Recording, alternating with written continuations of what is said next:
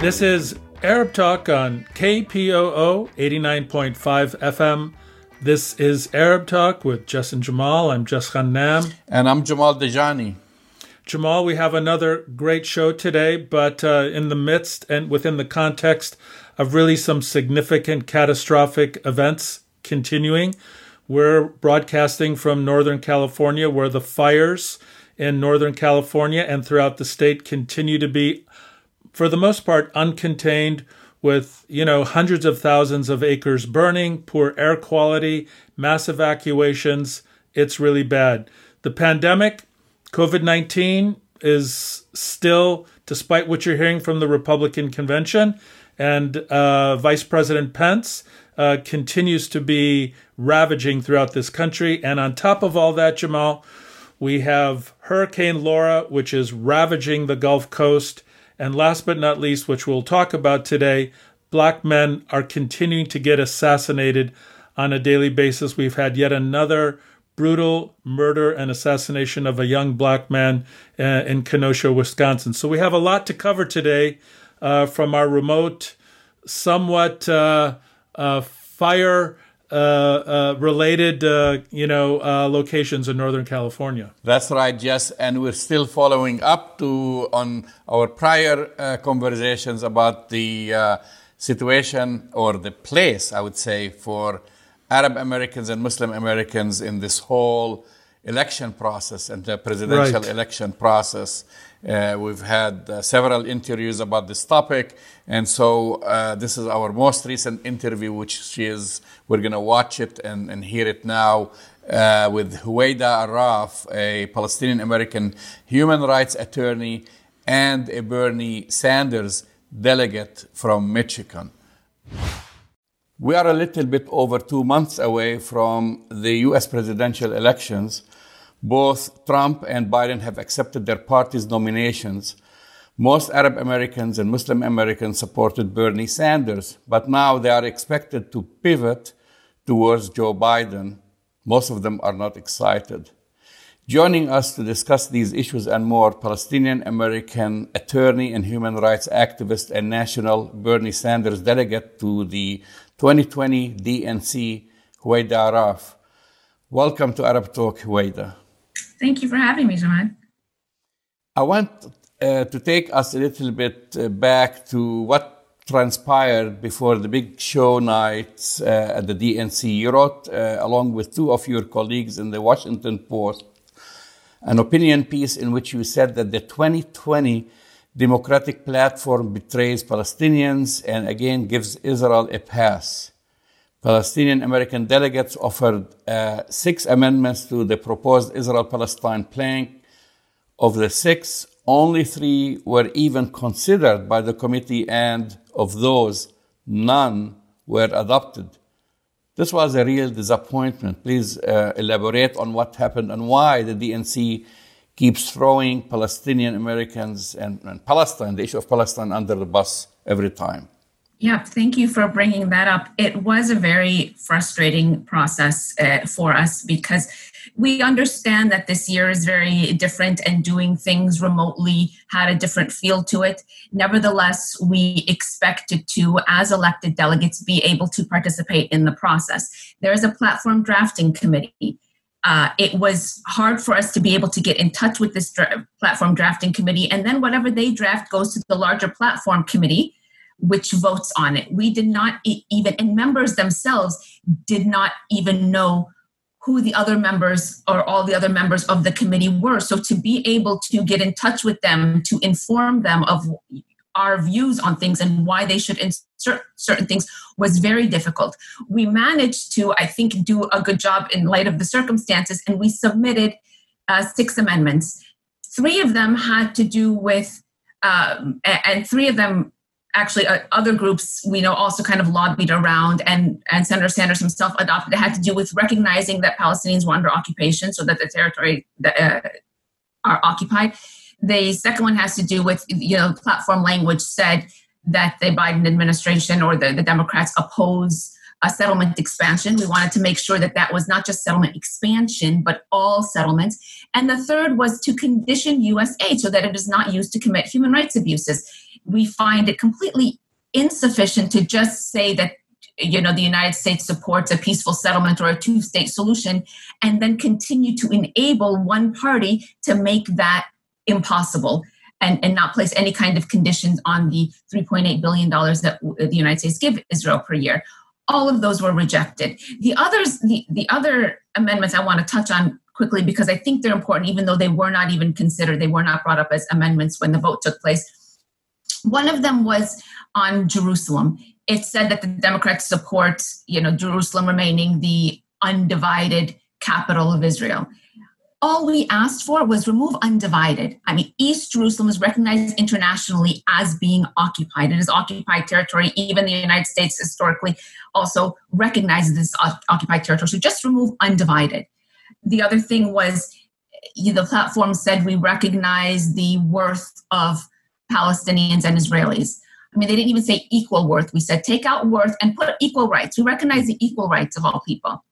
And then the third thing was the Democrats support a strong uh, Jewish state of Israel. We said remove Jewish because uh, everyone that lives in Israel is not Jewish. I mean, my own family, we constitute 20% of, you know, that are Palestinian citizens of Israel. And so uh, supporting Israel being a Jewish state is condoning the uh, all of the racist laws that can, you currently exist that discriminate against non-Jews. So those weren't even considered, and I think that we need to continue to push on all of these and more. And what it shows is that the Democratic Party, unfortunately, is 20, 30 years behind the times. I mean, this is stuff that we were arguing about 20, 30 years ago, and the progressive movement and more and more average Democrats, poll after poll, is showing that uh, most Democrats, if not a majority of Americans, are leaning towards uh, sanctioning Israel. Most favor taking a balanced approach, and we can't even,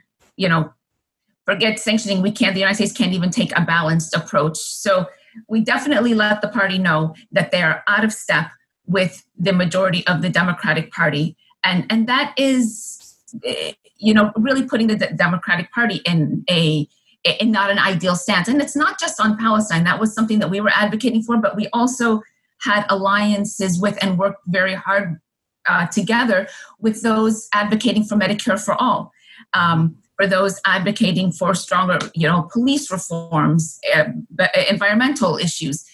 Um, the platform made some adjustments on and some improvements on Palestine specifically there were some good things. If you want me to, I'll talk about them, but it continues to be deeply inadequate. And we were very much disappointed with the process. We felt like our voices were not heard. My understanding also, they did not want to uh, use the word occupation. Exactly. They, so we had a delegate that um, that put forth the amendment that you the word occupation is added and then two people rose up to speak against the amendment. And these two people were uh, former um, ambassador to Israel, Dan Shapiro, who talked about you know the language being good enough and for the sake of the unity of the party let's not use divisive words basically when these are not just words so we just stay in denial basically uh, uh, stay in denial and and kind of sacrificing basically saying that because an occupied people have rights this is not just about words. This is about recognizing that Israel has a responsibility to the occupied civilian population, and it violates that with its policies every day. So if the United States rejects acknowledging that, or the, let's say the Democratic Party in this case doesn't even acknowledge that this territory is occupied, you are also really turning a blind eye to Israel's violations of its obligations under international law to the occupied civilian population. And so for Mr. Shapiro to get up and say, uh, let's not divide the party by arguing over words is was just unbelievable. I mean, I guess we can believe. Well, it. I mean, occupation is the is the crux of the issue. So that's that's kind of like uh, really, you know, weird. You know what? Even... It is, but it isn't. It is in that yes, this territory is is militarily occupied, but that's not all. In fact, as a the human rights community is is slowly coming on board with this notion that yes, it's occupied, but the occupation is just a um, one aspect of Israel's larger settler colonial project that has been going on since before 1948. And now this territory is occupied, but we're actually dealing with a, a massive, very ugly uh, settler colonial project. And so we, and so to still be arguing with the Democratic Party about recognizing occupation that is really not in dispute anywhere is just pathetic, honestly. So uh, recently, Palestinian American activist Linda Sarsour uh, made a brief appearance on a panel as part of the Democratic National Convention, where she discussed voter engagement in the Muslim community. Biden's campaign denounced her after, um, I guess, Trump supporters uh, objected about her presence and distanced uh, themselves from her. Um, you know, and here is a quote from uh, um, uh, her campaign spokesperson, Andrew Bates, who said uh, immediately, uh, Joe Biden has been a strong supporter of Israel and a vehement opponent of anti Semitism his entire life, and he obviously condemns her views and opposes BDS, as does the Democratic uh, platform. She has no role in the Biden campaign whatsoever. And of course, this upset a lot of uh, Arab American organizations, Muslim American organizations. There was a major outcry. And then recently I read uh, that the Biden campaign apologized privately, not to Linda Sarsour, not to the community, but in a uh, private, uh, I think, conference call, if, uh, if I'm right. What's your take on this? Well, yes, uh, Mr. Bates's statement was outrageous. You're right. It it angered a lot of people. It was uncalled for. Linda Sarsour is a, a, phenomenal activist, community activist. She was also a Bernie delegate. She had every right to be and to participate fully in the convention, and also as a as a proud Muslim and and an organizer to be part of a uh, a Muslim panel that was part of the convention. It's fully within her right um, um, to be there. She should have been there. So for for Mr. Bates to come out and say what he did was absolutely uncalled for, and the fact that they he took the bait of some right wing groups that the Biden campaign is not even going to win the votes of is obnoxious. So there was a lot of uh, um, outcry, and the campaign realized that they made a big mistake. And then, you know, came this the organization of this meeting uh, the meeting that you referenced with senior Biden officials um, was intended to not apologize privately to to some people in a meeting that didn't include Linda. No, it was it was pegged as a meeting to hear the community, the Muslim, Arab, and Palestinian uh, community representatives from each, and and to try to do better. And the representatives of the community went in to demand to demand a public retraction and apology. And uh, so that was the purpose of the meeting. But then what happened is, unfortunately, the the news of the, the a, recording of the meeting was leaked. We don't know who leaked it. Um, we don't even know which side leaked it. It could have been the campaign. It could have been one of the attendees. We don't even know. But it it just about gave the campaign an out, a way to say, well, here now our private apology went public, so no way, you know, they can't now issue.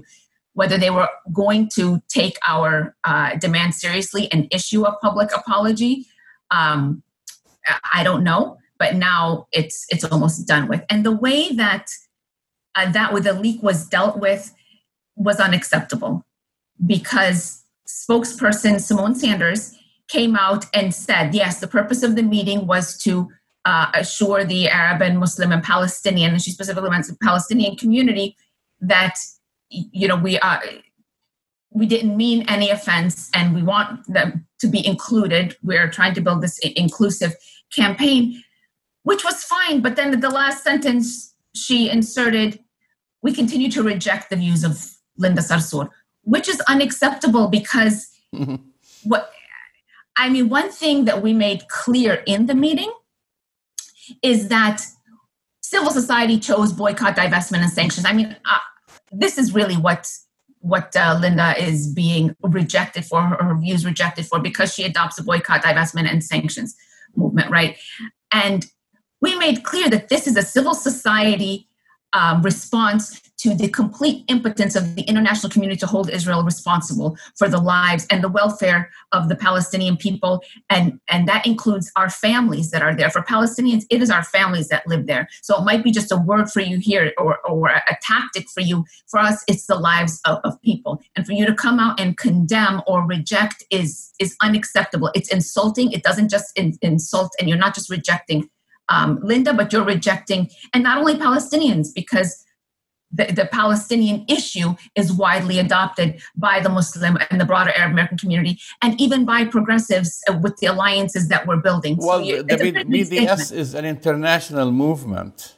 I mean, the BDS right. is an international movement, and it is. I mean, after all, it is should be protected uh, under your First Amendment. You know, I can I can choose to boycott McDonald's and nobody's going to object, you know, if I said mm-hmm. that. But then when I want to boycott an Israeli product, all hell breaks loose. Exactly. And there are now, there are now, you know, across the United States, almost 30 states now that have some form of, of law, state law that is um, that imposes some kind of repercussion for endorsing or in any way advocating a boycott of the state of Israel, which is unconstitutional. In some states, it's been challenged. In the states in which it's been challenged, um, the you know it has been found to be unconstitutional. So that's good. We know not only right, but also uh, the Constitution is on our side. And one thing, the platform, the the platform committee, uh, sorry, the uh, Democratic platform, the Israel Palestine plank specifically, unfortunately denounced the boycott, divestment, and sanctions movement, but it did say that they recognize it is a First Amendment right. Mm-hmm. So we don't agree with it. We don't agree with um, uh, any attempts to isolate Israel, it said at the United Nations or through boycott, divestment, and sanctions, but we recognize that this is a First Amendment right. So here is the Democratic Committee saying that they actually believe that all of these laws being passed in these states and any kind of other effort to um, to stifle this First Amendment right is wrong and is unconstitutional. That wasn't mentioned, you know, by the spokespeople, by Biden's spokespeople when they denounced Linda's views. Mm-hmm. Do you think uh, the Biden campaign is taking Arab uh, American votes for granted? I don't think that they're not taking the votes for granted. I, I think that as um, as Palestinian Arabs and Muslims, we have been over the last few years and decades really building up our political power and not just within our own communities but by creating alliances um, over shared issues with other communities. And this, this is why um, when the community was offended I, think the campaign realized they made a big mistake and they were trying to fix it. Now i don't think they fixed it in the right way. I don't personally think they fixed it. Some other some others might think okay it's it's good enough for now.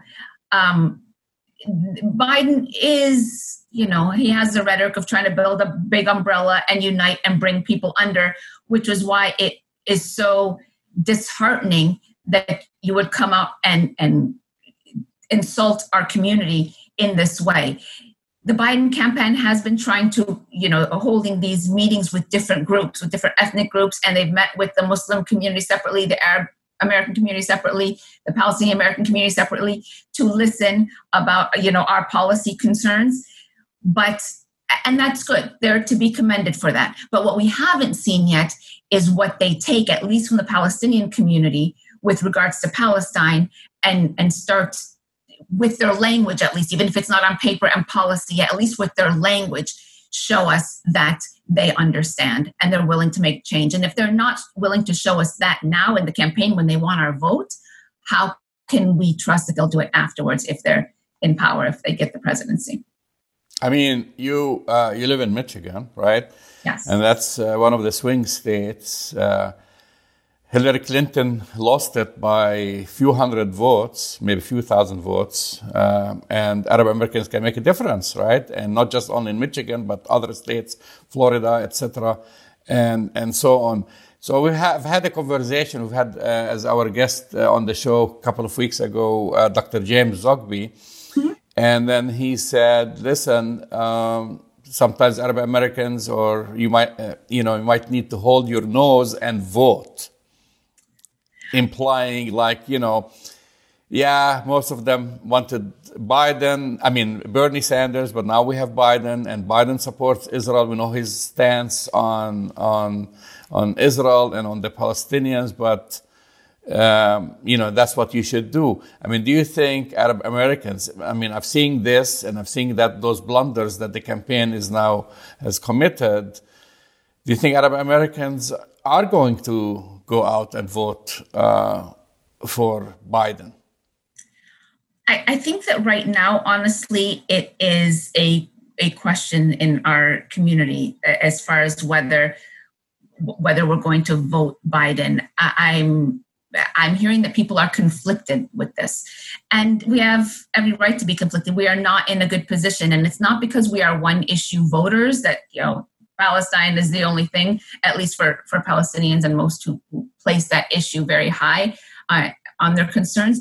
But it's it, it's that it's so important in that it translates really into people's lives. So when you get someone that outright speaks against you, that insults you, that um, it's hard to, it's not just holding your nose and voting for the, the lesser of two evils. It's not that at all. It becomes a matter of dignity. You want me to campaign for and to endorse and to vote for you when you don't even uh, recognize my dignity, my equal worth, and you outright uh, insult my community and my views and then refuse to publicly apologize for it. And so it's very difficult. I think the campaign realized that part, which is why they tried to issue some sort of apology that was a non apology. Um, and right now, I think we have to make a decision. We realize that the danger of Trump. Um, but in terms of, of uh, Palestine and the lives of our families, things will superficially get better under Biden, but unless we're able to really get in there and make some policy changes, um, continuing with the track that we have been on for the last 25, 30 years uh, under Democratic and Republican administrations is only going to make things worse in the longer run. Um, but the, one of the arguments is at least with Biden, we have access. They are we have access to the door. We might not be at the table yet, but at least we're they're opening the door for us with the Trump administration. You can't even talk to them, um, and so I think people have to make their own decisions. Honestly, I'm not. Uh, I'm expressing to you kind of both sides right now.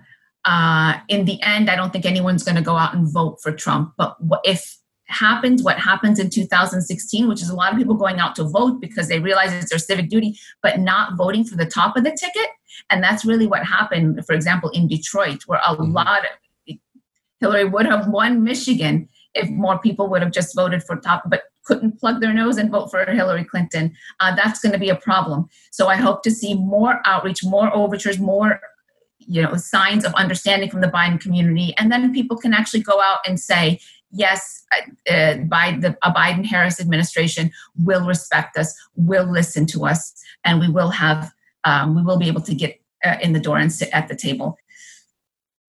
Well, on that note, uh, Huwaida, I want to thank you for coming on Arab Talk, and uh, we hope to have you soon. Oh, thank you for having me. That's uh, the voice and the face, if you're watching, of Huwaida Arraf. Huwaida is a human rights attorney based in Washington, D.C. She's a Bernie Sanders delegate from my home state of Michigan. and She was uh, in Washington, D.C. She's actually, she is now in Michigan. She's back in Michigan. Yeah. Okay.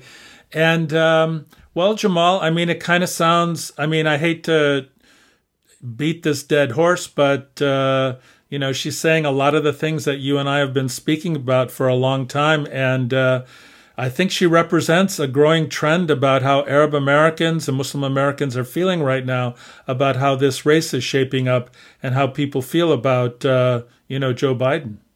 Well, we'll talk about this later on. We'll reflect uh, on the uh, now the ongoing uh, RNC. I guess this is the last uh, uh, hoopla night for Donald Trump. And we watched the DNC last week, and we'll comment on that. And I said the kind of the stark absence of Arab American voices, Muslim American voices, uh, you know, under that so-called large tent.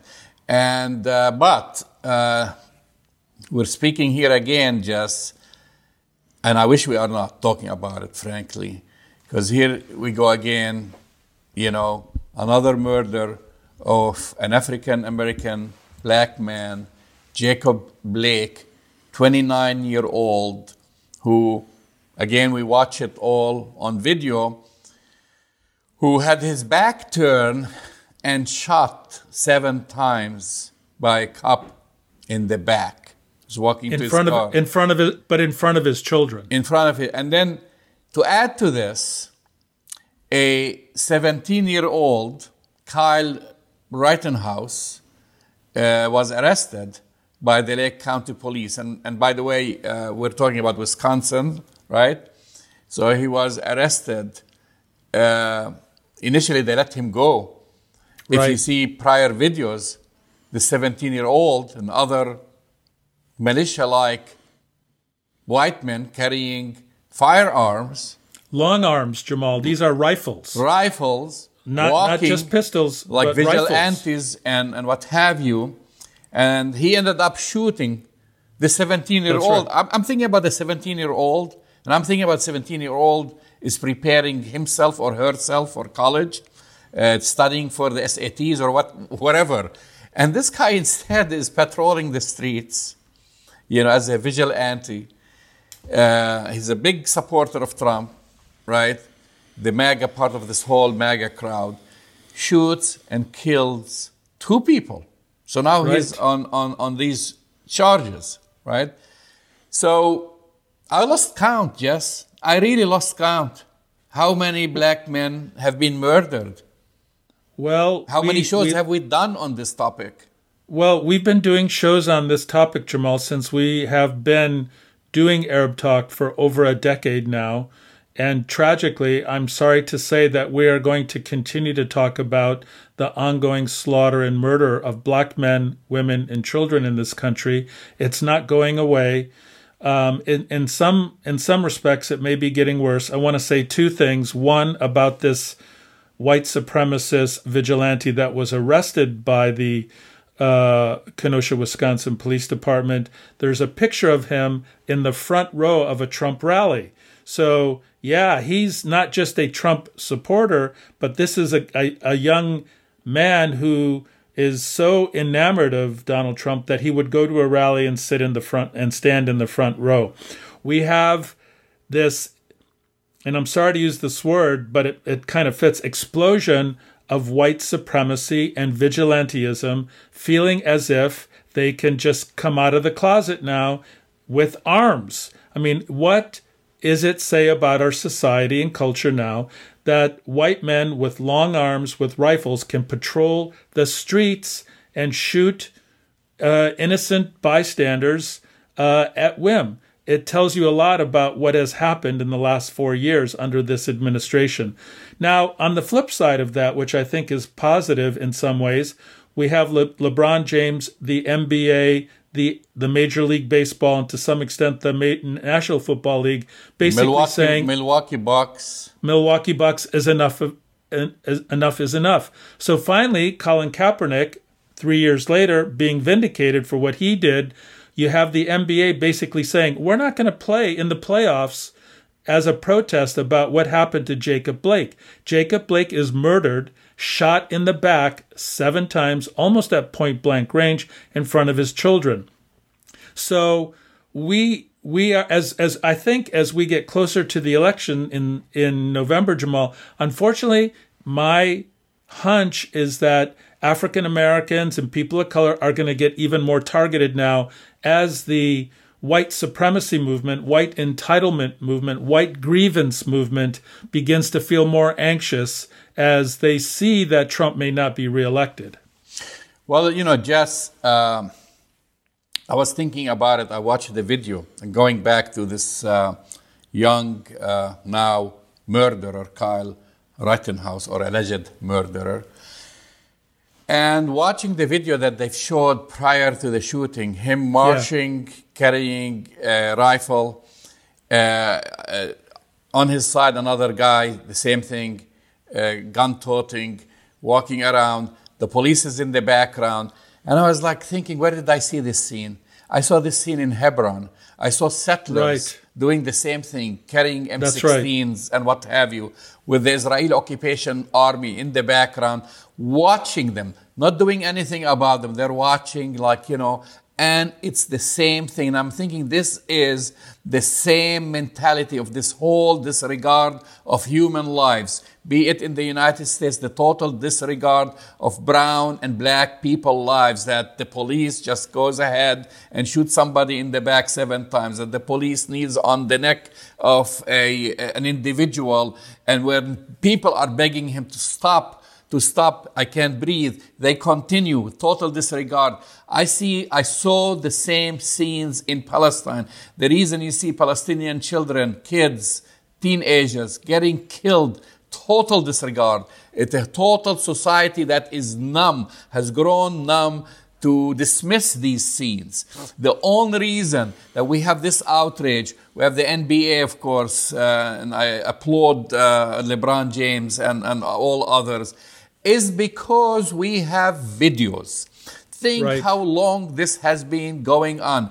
In Palestine, we've had videos. In fact, in Palestine, it's not the average person shooting the video on his uh, iPhone, whatever. It's usually AP, Associated Press, Reuters, right. uh, Al Jazeera, media outlets. They broadcast it, and it means nothing to nothing. the Israeli authorities and uh, you could have the video captured for multiple a- a- angles, uh, murdering innocent children, men and women, uh, and it's a total. It's really the total disregard from human life, the debasing of humanity, uh, and this is what I'm seeing here, and this well, is Jamal, what we've been seeing here. It's the same thing. I think you're exactly right, and it's not lost on most people in the uh, who are rising up and confronting social, racial, economic injustice that what is happening to black Americans in this country is part and parcel of what is happening in another white supremacy area with the Israeli military and the Israeli government and what they've been doing uh, to innocent Palestinian civilians for decades now. And I think your comparison is spot on, man. And I think that the more we begin to uh, discuss this and illuminate it, we'll we'll see the painful and frightening similarities between the white colonial settler movement that uh, Israel was founded on and the kind of growing white supremacy vigilante movement that we're seeing here in the United States. It's no mistake that Donald Trump and Benjamin Netanyahu and the two governments are in lockstep uh, politically, economically, militarily. And Jamal, I have to put this out there. It makes perfect sense then that that uh, Pompeo, uh, who's on the payroll of the U.S. government, who serves at the will of the president and is paid by taxpayers, decides to give a political speech from the old city, Mount of Olives in Jerusalem. What could be more ironic and painful and kind of disgusting to see our Secretary of State delivering a political speech from stolen, occupied land.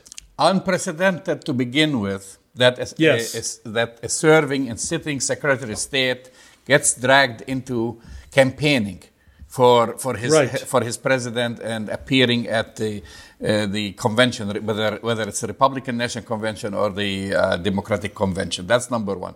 Number two, just a quick correction. I don't think the angle was from the Mount of Olives. I think it, he might have been on the rooftop of the King David Hotel, uh, just from the angle. It could be a different yeah. hotel, but it's not from the Mount.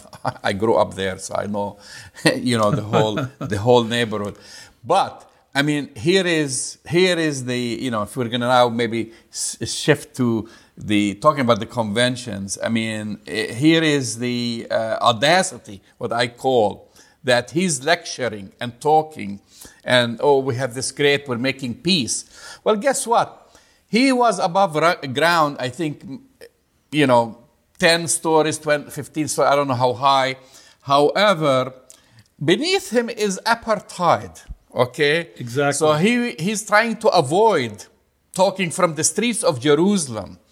You know, if he wanted to be brave enough, let him talk from the streets of the old city and show, uh, show around how Palestinians are treated when they enter Damascus Gate and all the guards, uh, armed guards to the teeth, Israeli military guarding the uh, Damascus Gate where Palestinians enter to shop or to go to, to pray at the Holy Sepulchre or to pray at the Dome of the Rock or uh, Al Aqsa. So he, you know, is hanging up in the air talking about peace and tranquility. Well, guess what, uh, Mr. Secretary? Apartheid is in the air. Maybe you were breathing it. Maybe you were avoiding to see it, but you can actually breathe it. And that's, that's kind right. of like the crazy thing about it. Aside from violating uh, whatever the protocol, Hatch Act, the Hatch, Act, etc. Uh, aside from this, his, his his message, it's just a very sad of act of denial, total denial, and disregard to what's happening on the ground right there in Jerusalem where well, you have two laws governing two ethnicities. Uh, when Palestinians cannot use certain roadways when they go to the West Bank, when their home home demolitions happen almost on a weekly basis. That's in, right. You know, in Jerusalem, and he's like trying to put this happy act. Uh, look at us. Uh, we've created this peace. One thing I have to say, well, and I offered my congratulations to the UAE uh, my congratulations to the Eid during the RNC, and I said, guess what? You've been mentioned for the very first time in an RNC right. convention. Welcome. Congratulations. Mabruk to the UAE for becoming p- part and parcel of the political machinery of the white supremacy movement here in the United States. I'm sure that the uh, that the uh, sheikhs and the um, leaders and the kings and the monarchs and the princes of the UAE uh, are just delighted right now with uh, where they stand. And aside you from know, this, yes, it was, I would say, an entertaining convention. You have to agree with me. No, I don't. I, I, saw some entertainment value because the only thing that I was actually missing to be entertained by is uh, Jerry Falwell Jr. I was looking well, forward for his speech. Well, I was looking forward to see if he would get on stage there and at least have his zipper zipped up. Well, that's and, why I said I missed I missed uh, uh, Jerry Falwell Jr. But I was deeply entertained and sadly, in a way, maybe people, you know, they can sense my humor here, but uh, uh, our own, because that's a San Franciscan, Kimberly Guilfoyle, screaming at me in an empty room. I was like thinking, what was she? What the hell was she doing? I mean, she looked. She looked like she was had taken some medication or something. I don't know what was going on. I don't know. I, I, I, she thought screamed, she was going to break she screamed, singing like Eva Peron or minutes. something like this, Evita or I don't know what. But uh, I mean, and the reason I say that because sadly I've met her a uh, few times. You know, uh, she was married to uh, uh, now uh, our governor when he was mayor, um, uh, Gavin Newsom. Right. And and then you know she's talking about the experience of uh, um, her parents as immigrants from Puerto Rico. Yes. Hey, Puerto Rico is a they are U.S. citizens. Well, I don't know if you missed on that, but that's that she was corrected by AOC about it, by the way. Yeah, a lot of people in Puerto Rico uh, uh, slammed her for that for that thing. But I'm glad you were entertained by her, uh, Jamal. I was actually more entertained by uh, Herschel Walker and Tim Scott. They, that they managed to get two African Americans to say with a straight face what a great job Donald Trump and his presidency have done for African Americans in this country. I'm just trying to think of the psychological, emotional, mental contortions that Tim Scott and Herschel Walker, who is, you know. Hey, what, I mean, the, the, the thing about it, you know, I mean, every single one, and that's their theme Donald Trump kept his promise If you, re- if you remember, they always Yes. talk. So, Yes. oh boy, uh, Donald Trump built that wall, right? Yes. So that's one of his promises. All Right. whatever 2,700 miles of it. Donald Trump Right. kept his promise and made Mexico pay for it. Donald right. Trump took care of our healthcare system. No wonder why we have now 180,000 plus Americans dead Dead. because Dead. of that. So, so what?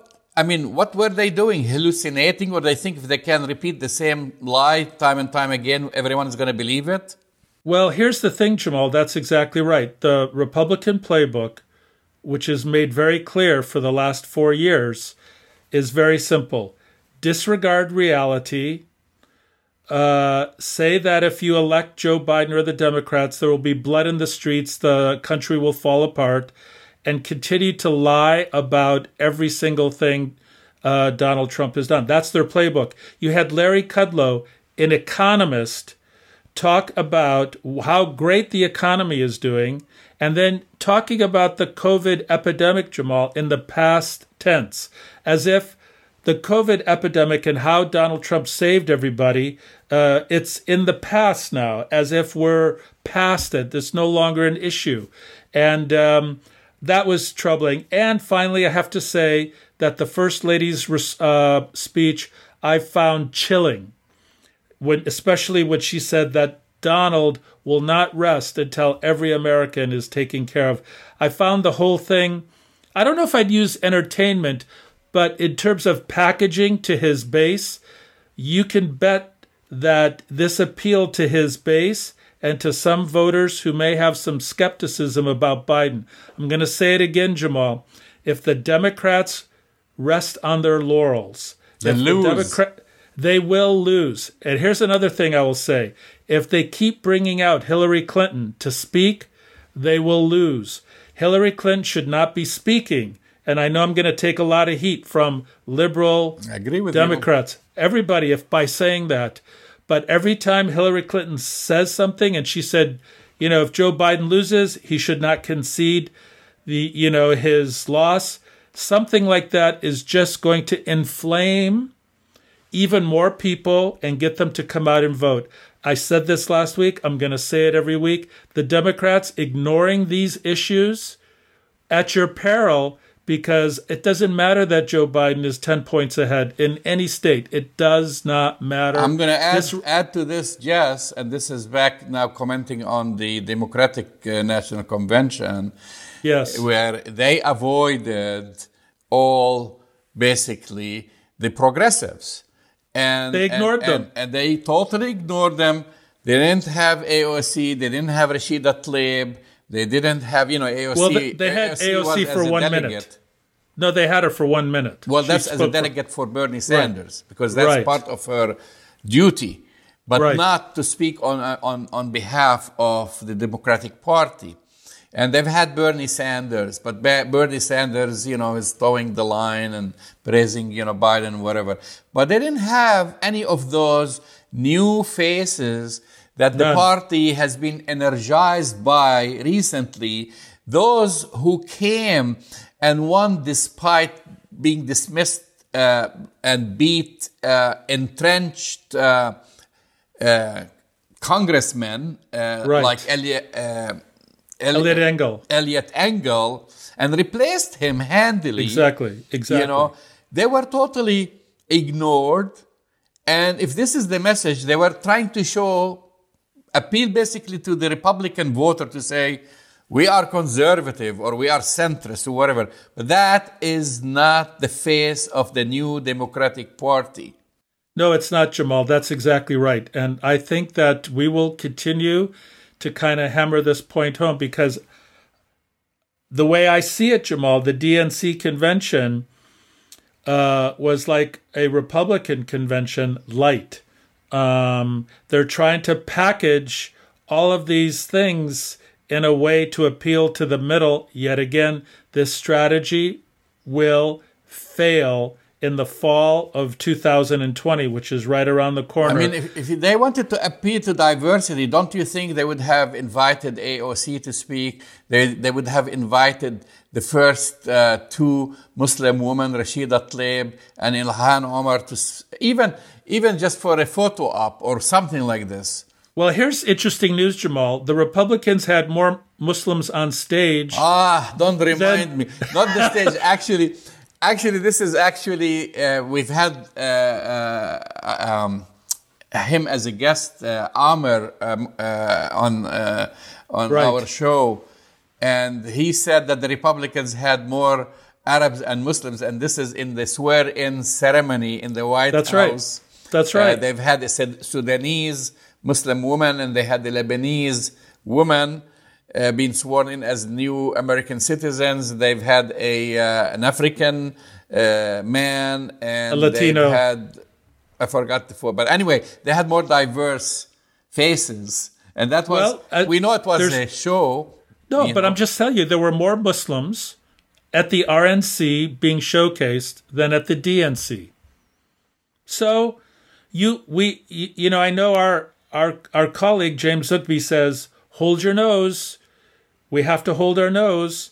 Well, you know, even when I hold my nose, Jamal, I, I smell the stench within the Democratic Party of dishonesty, of ignoring progressive voices. And, you know, you know, this is not the time to alienate the very people that you need in order to win the election in 2020. You're absolutely right. A quick story, and uh, you've been uh, you're listening to Arab Talk on KPOO San Francisco 89.5 FM. We have just for a few minutes, and this is talking about the hypocrisy and the disconnect in the in the within the Israeli society. Really, uh, right. there is a, a, major uproar now in Israel, and justifiably so.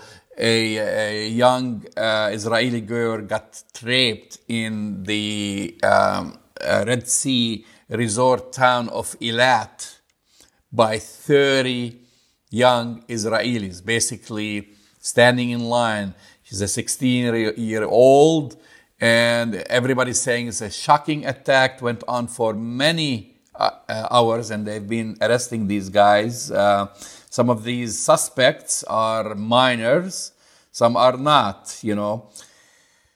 However, the reason I mentioned this because a few months ago we've highlighted a story where, or a couple of months ago, I don't think it was longer, uh, the raping of oh, a, it's Cyprus, a British 16-year-old by Israeli uh, right. youth in Cyprus. And right. the media, both the Israeli government, the media, and public opinion said, no, no, no, our boys are, you know, she's, she, and she came under a lot of pressure that it was like an open invitation. And then since then, of course, she came even under pressure by the Cyprus police. And then later on, she said no, she was under pressure to say that was this is consensual, and it was not. So here is the double standard again. This again. is the double standard when it's somebody is not from Israel or somebody is not, you know, then there is a total indifference. So I hope they wake up and look at themselves in the mirror and to see how they've been acting, both to Palestinians and outside, uh, you know, outside in, in, in, outside, whether in Europe or where or somewhere else. Well, uh, I couldn't agree with you more, Jamal. We've looks like we're coming to another close of another episode of Arab Talk. That's right. You've been listening to Arab Talk on KPOO San Francisco, 89.5 FM. Uh, make sure you to go to our website arabtalkradio.com we have all our podcasts there and i want to thank our viewers on facebook and on youtube and we will see you next week see you next week